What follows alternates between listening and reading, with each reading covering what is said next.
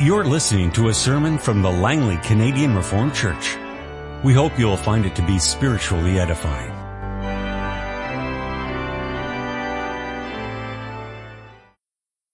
The scripture reading this morning is taken from the Old Testament reading from Genesis 2, the verses 4 to 17, the New Testament reading from Romans 5, 12 to 19.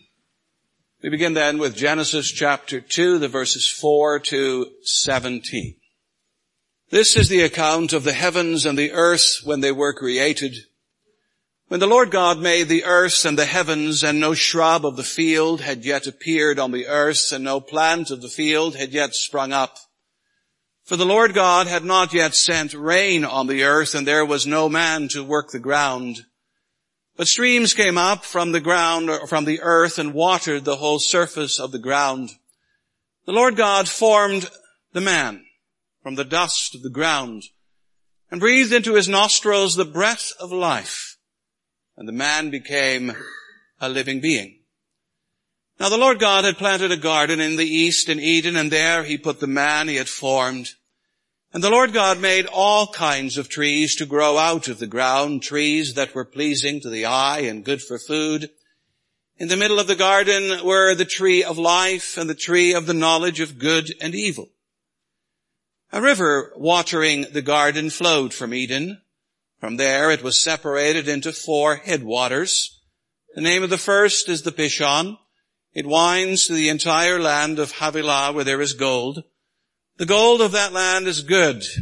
Aromatic resin and onyx are also there. The name of the second river is the Gihon. It winds to the entire land of Cush. The name of the third river is the Tigris. It runs along the east side of Ashur. And the fourth river is the Euphrates. The Lord God took the man and put him in the Garden of Eden to work it and take care of it. And the Lord God commanded the man, you are free to eat from any tree in the garden, but you must not eat from the tree of the knowledge of good and evil. For when you eat of it, you will surely die. Then we turn to Romans chapter 5, verse 12 and following. Romans 5 beginning at verse 12, therefore just as sin entered the world through one man and death through sin, and in this way death came to all men because all sinned. For before the law was given, sin was in the world. But sin is not taken into account when there is no law. Nevertheless, death reigned from the time of Adam to the time of Moses, even over those who did not sin by breaking a command, as did Adam, who was a pattern of the one to come. But the gift is not like the trespass, for if the many died by the trespass of the one man, how much more did God's grace and the gift that came by the grace of the one man, Jesus Christ, overflow to the many?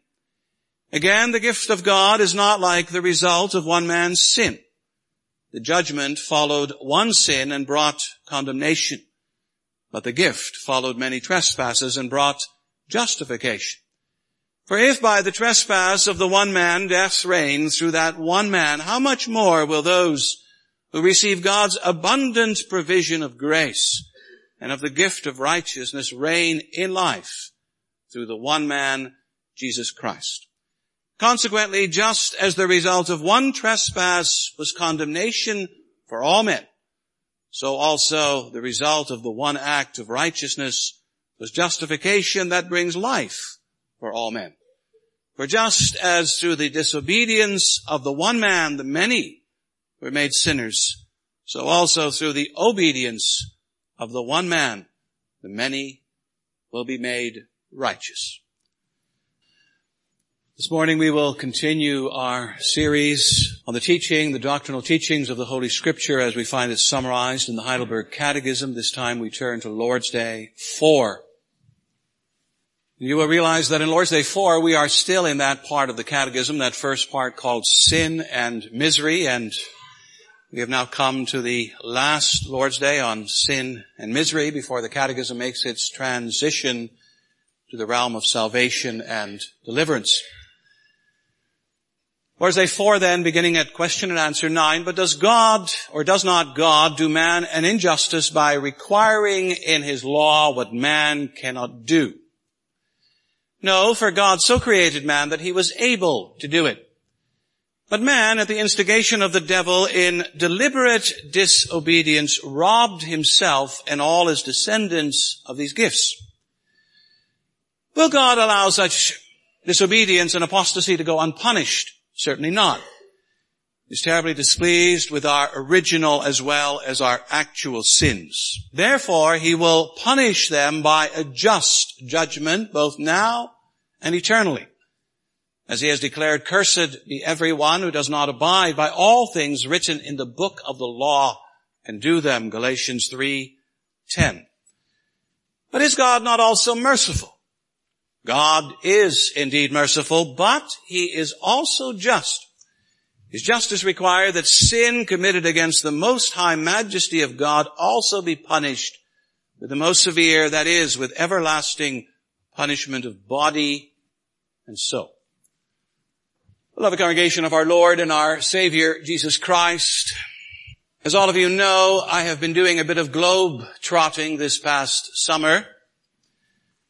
First it was three and a half weeks of teaching in China, and then it was three weeks of holidays in the Netherlands. And while in those quite different places and countries in different parts of the world, I've been doing a bit of reflecting what kind of reflecting, you might ask? Well, reflecting on the different spiritual climates.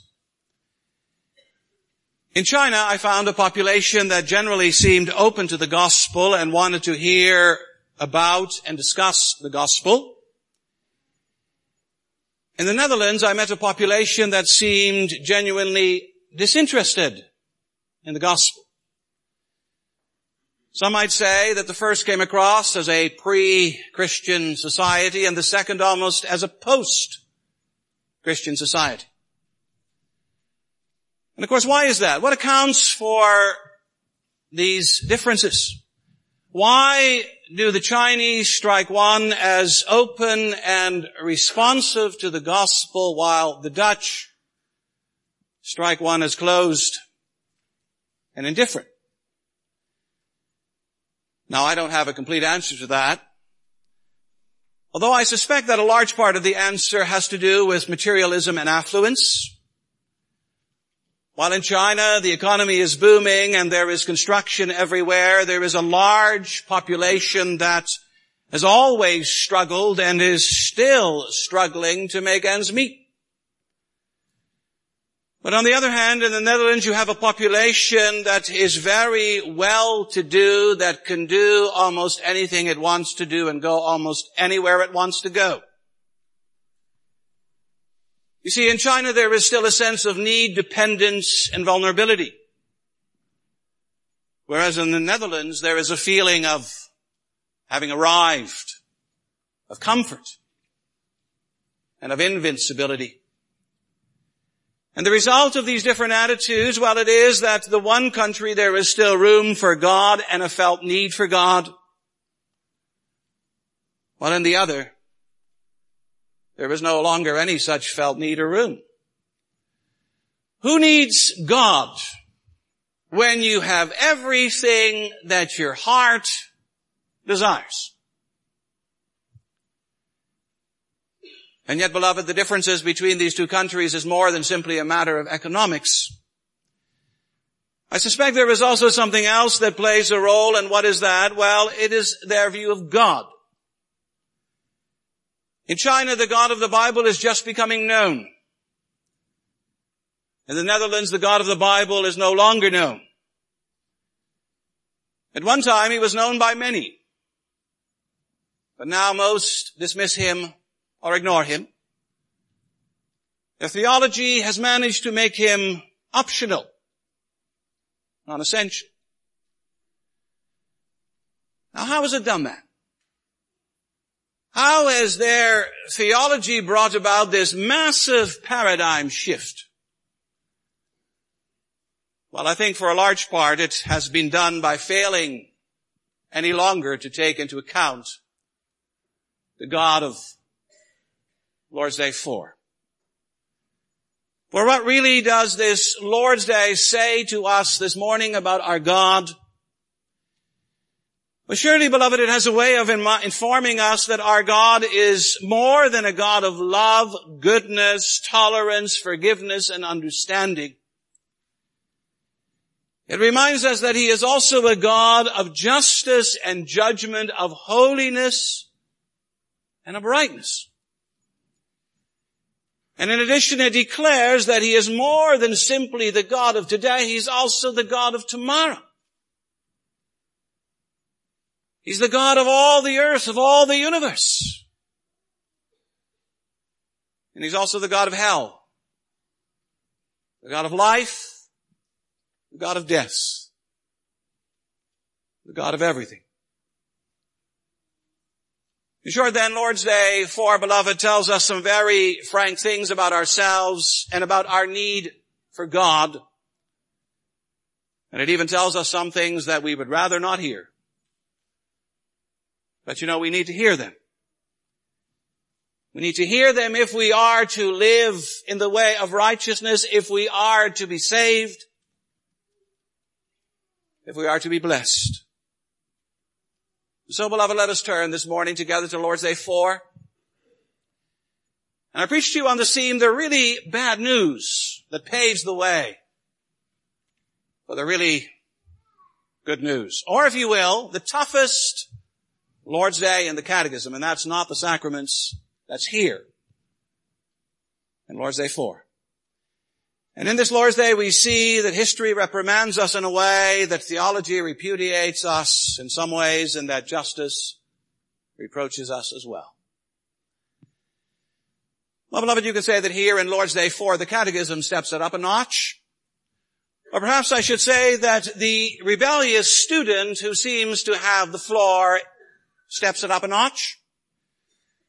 For some time he has been speaking already. You can hear him on Lord's Day 3. And in Lord's Day 3 he asked the question whether or not perhaps God is not really to blame for the wickedness of man. And he had asked too about the real origin of man's depraved nature. And finally he had asked whether or not man's situation was really truly as bad as God paints it. Is perhaps God not being an alarmist?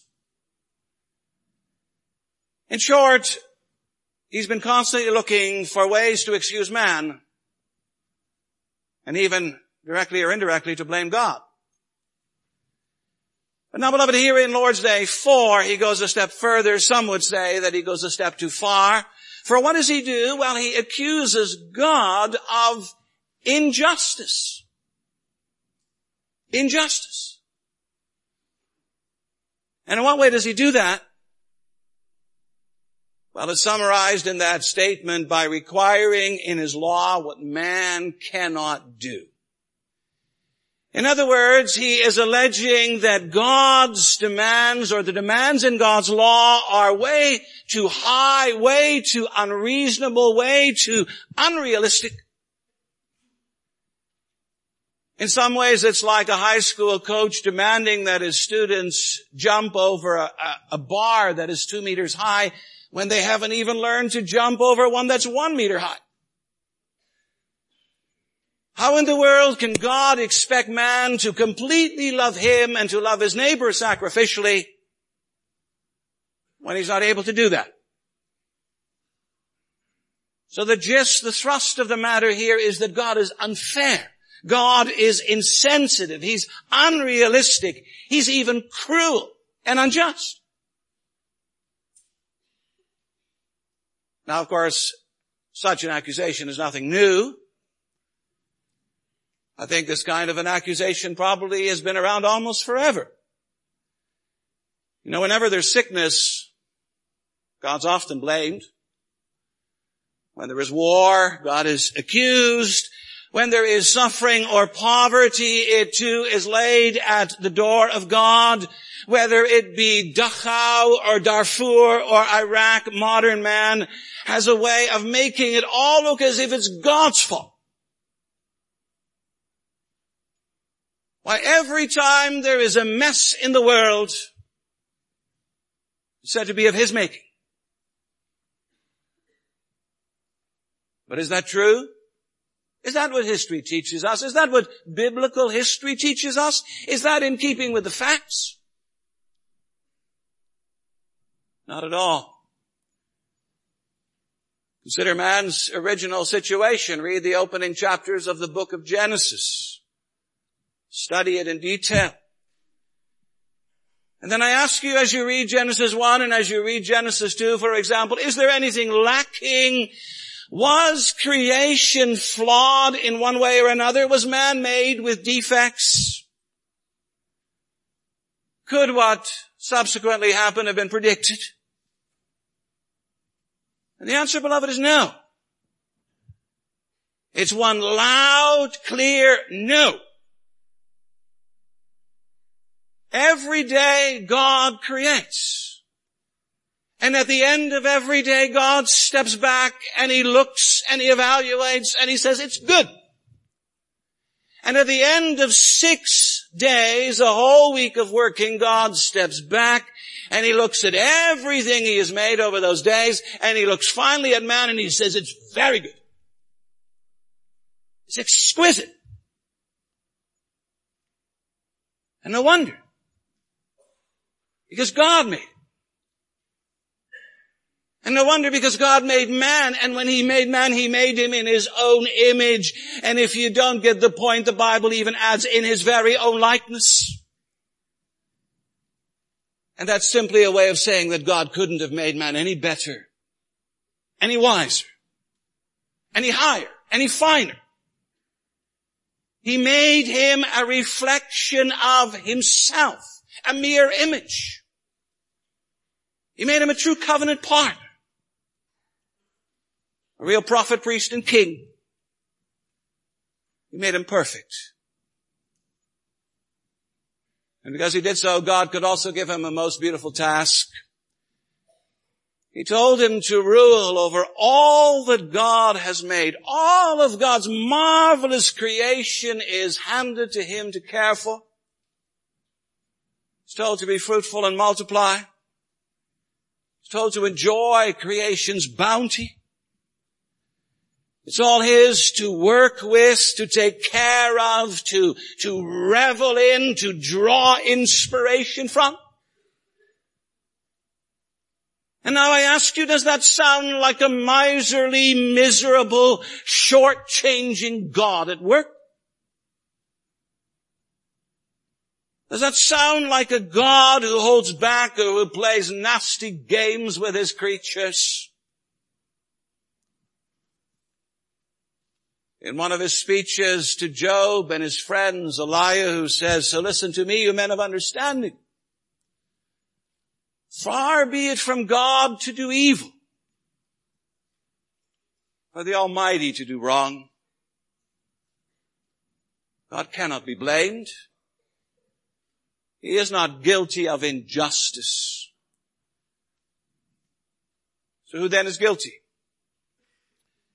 Well, you'll notice answer nine, summarizing all the data of the scriptures, points the finger at man himself. Man, with a little help from the devil, is the real culprit.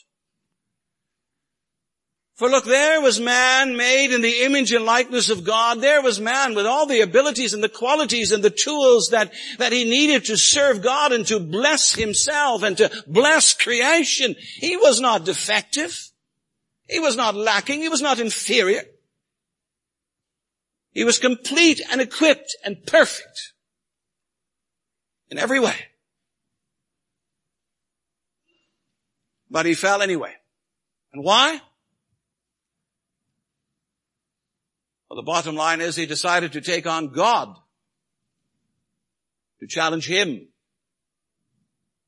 to rebel against him. And you notice the catechism even uses the word deliberate some older translations have the word willful. In other words, man's rebellion or fall was no fluke. It wasn't an accident. It was intentional. It was premeditated. It was deliberate. Man decided he wasn't content to remain man. He wanted to be elevated to godlike status. And so man is only himself to blame. And as for mankind, it shouldn't accuse God for the mess in this world. He's not the author of the strife in Iraq and Afghanistan, or of the poverty and the racial warfare in Darfur, or of the persecution and oppression in places like North Korea, or of the AIDS epidemic that marches throughout Africa. Well, the fault lies with man. It lies with the first man. That man who robbed himself and all of his descendants of these gifts. So beloved, what's the first thing that people should do in China, in the Netherlands, as well as in Canada? I think the very first thing is that we should all recognize our guilt and our need. We need to see ourselves in the first place as the fallen children of Adam. And we should realize that wealth and affluence are no remedies for a fallen nature. We should realize that a booming economy is no real fix for our humanity gone astray.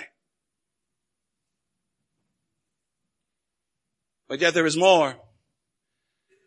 For not only does mankind need to acknowledge its fallen condition, it also needs to recognize that God does not look the other way.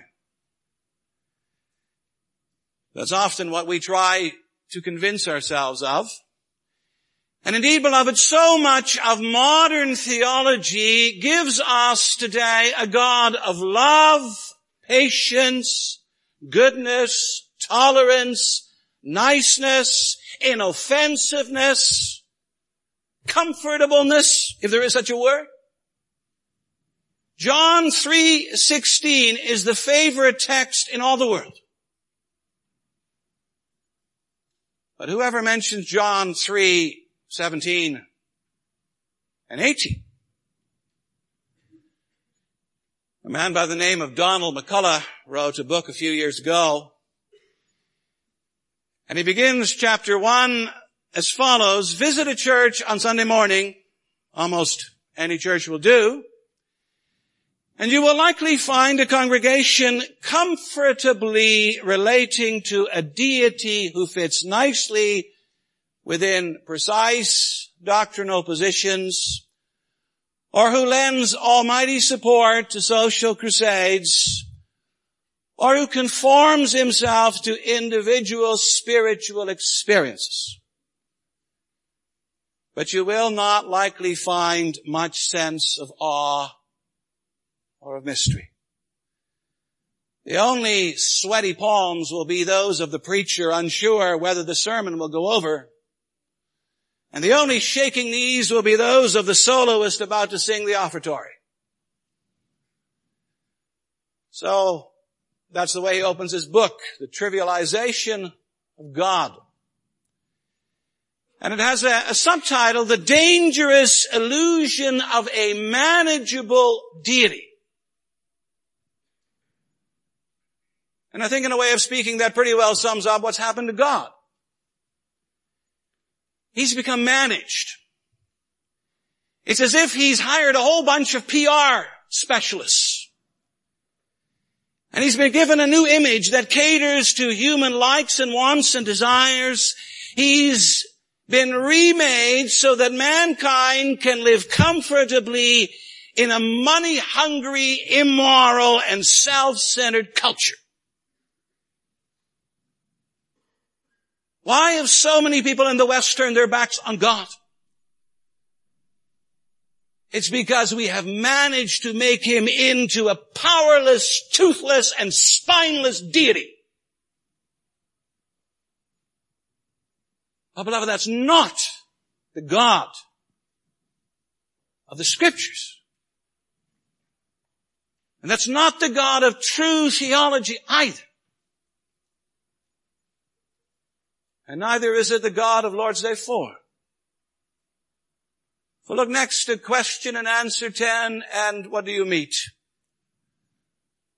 You meet a God who is not only the mighty creator and the loving father, but also a God who is holy and who is righteous. Indeed, here you meet God, the judge. Isn't that the thrust of this question and answer? First, it asks about punishment. Will God allow such disobedience and apostasy to go unpunished? In other words, is the disobedience of Adam and of us, his children, met only with a frown? Does God quickly forget about it and go on to other things? Isn't that how people think today? They've long ago dismissed the idea that God punishes anyone for anything. And if you ask them, they will tell you, of course God's going to let me into his heaven because I'm so good. Maybe I don't pay my taxes. Maybe I don't really work for a living. Maybe I steal and embezzle. Uh, maybe I fool around on my wife. Uh, but I'm good. Only nice people inhabit this planet. Didn't you know that? And we're among them. To such a mindset, answer nine or answer ten is like a bucket of cold water. Right off the bat, it sets the record straight by saying, certainly not, or absolutely not. And then the explanation follows. He's terribly displeased with our original as well as with our actual sins. So he's displeased. What does that mean? Just how displeased is God? He's like a grumpy parent who is miserable because his kids didn't come in on time last night or this morning. Well, read the scriptures. Displeased enough to kick Adam and Eve out of paradise. Displeased enough to label them as sinners and rebels and to consign them to condemnation and to death. Displeased enough to send the flood to destroy Sodom and Gomorrah to beat Egypt to its knees, to destroy the Amalekites and all those otherites, and to send Israel into exile. Why he's even so displeased about our situation that he sends his son into this world and demands that he become an offering for sin.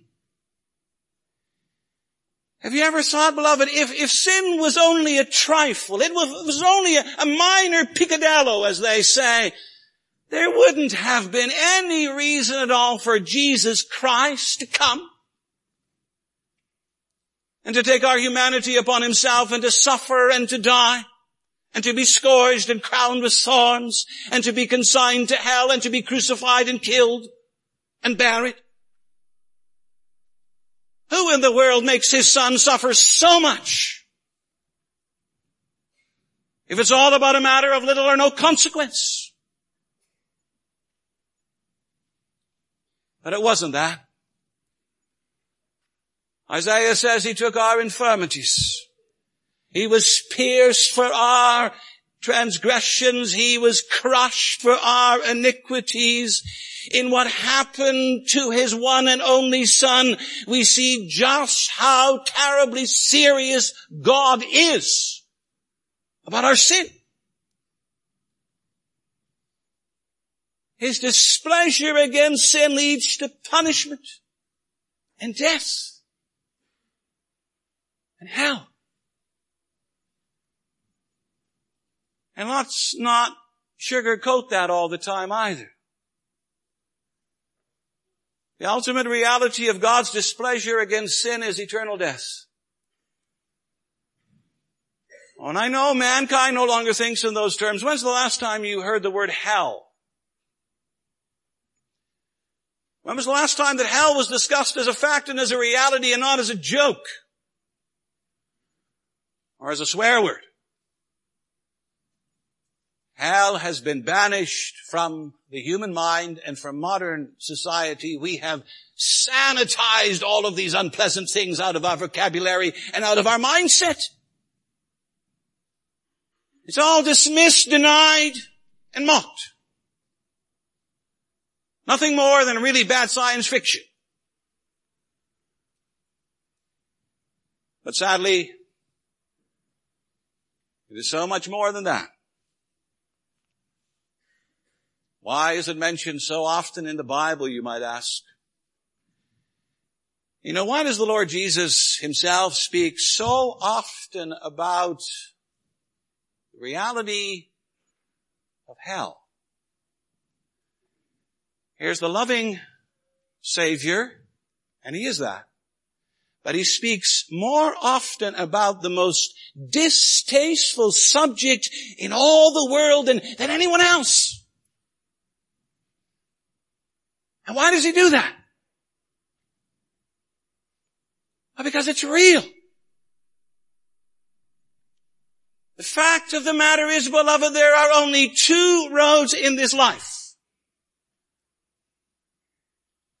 There's a road that leads to life. There's a road that leads to death. There's a road that leads to heaven and there is a road that leads to hell. There is a road that leads to everlasting bliss and there is a road that leads to everlasting condemnation. The catechism is dead on when it says, therefore, he will punish them by a just judgment both now and eternally. Either your sins are forgiven through faith in Jesus Christ, or your sins remain and they will condemn you to hell. There's no other way. There's no third way. There is no alternative. There's no other options. Yes, and people need to hear this. As believers, we need to hear it too. The world needs to hear it as well.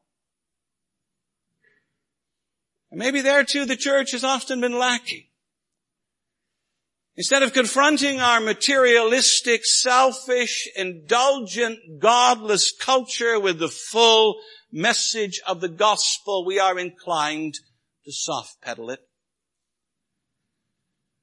The truth of the matter is that we should so often be so much more outspoken and bold and radical.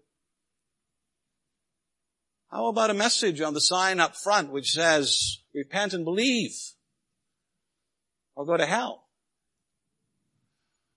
Ah, offensive, right?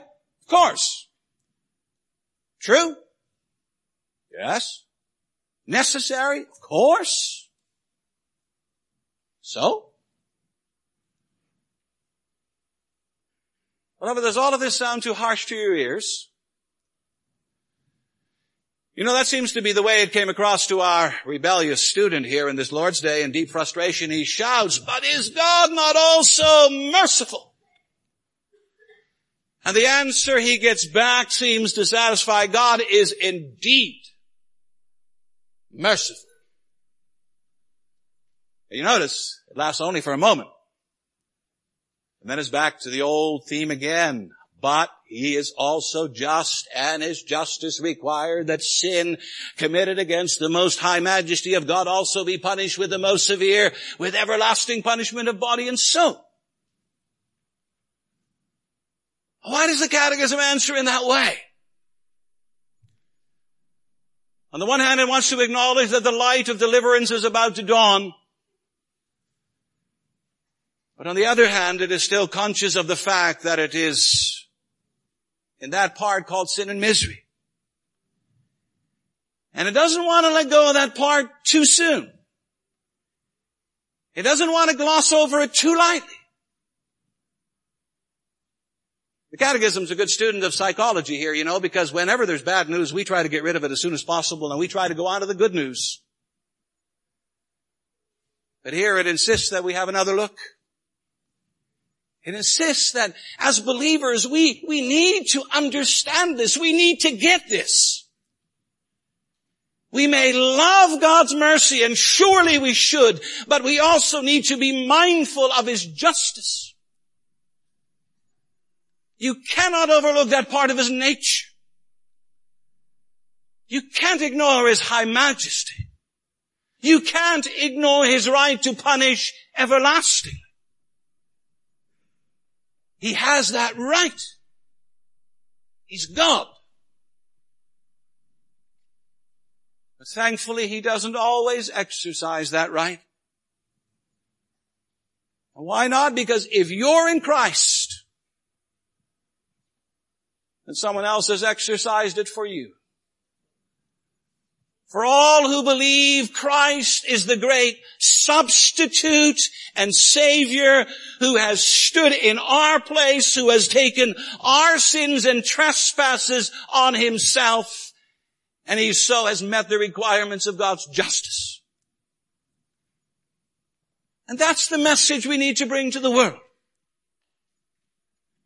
To a world increasingly filled with unbelief and indifference. All of you who do not believe are living in death. You're estranged from God and heading for the great judgment of God. God's justice is real. God's judgment is awful. God's judgment is coming. But there is another way. There is a way out. There's a way to experience the rich and abundant mercy of God, and that is in Christ Jesus. Repent of your sins. Believe in Him and you'll have life. You think life is great here with your SUVs and your fancy homes and your holidays and your luxuries and your toys and your leisure activities? You think life is great here? There's nothing compared to forgiven life, restored life, abundant life, everlasting life. Amen. This has been a sermon from the Langley Canadian Reformed Church. For more information, please visit us on the web at www.langleycanrc.org.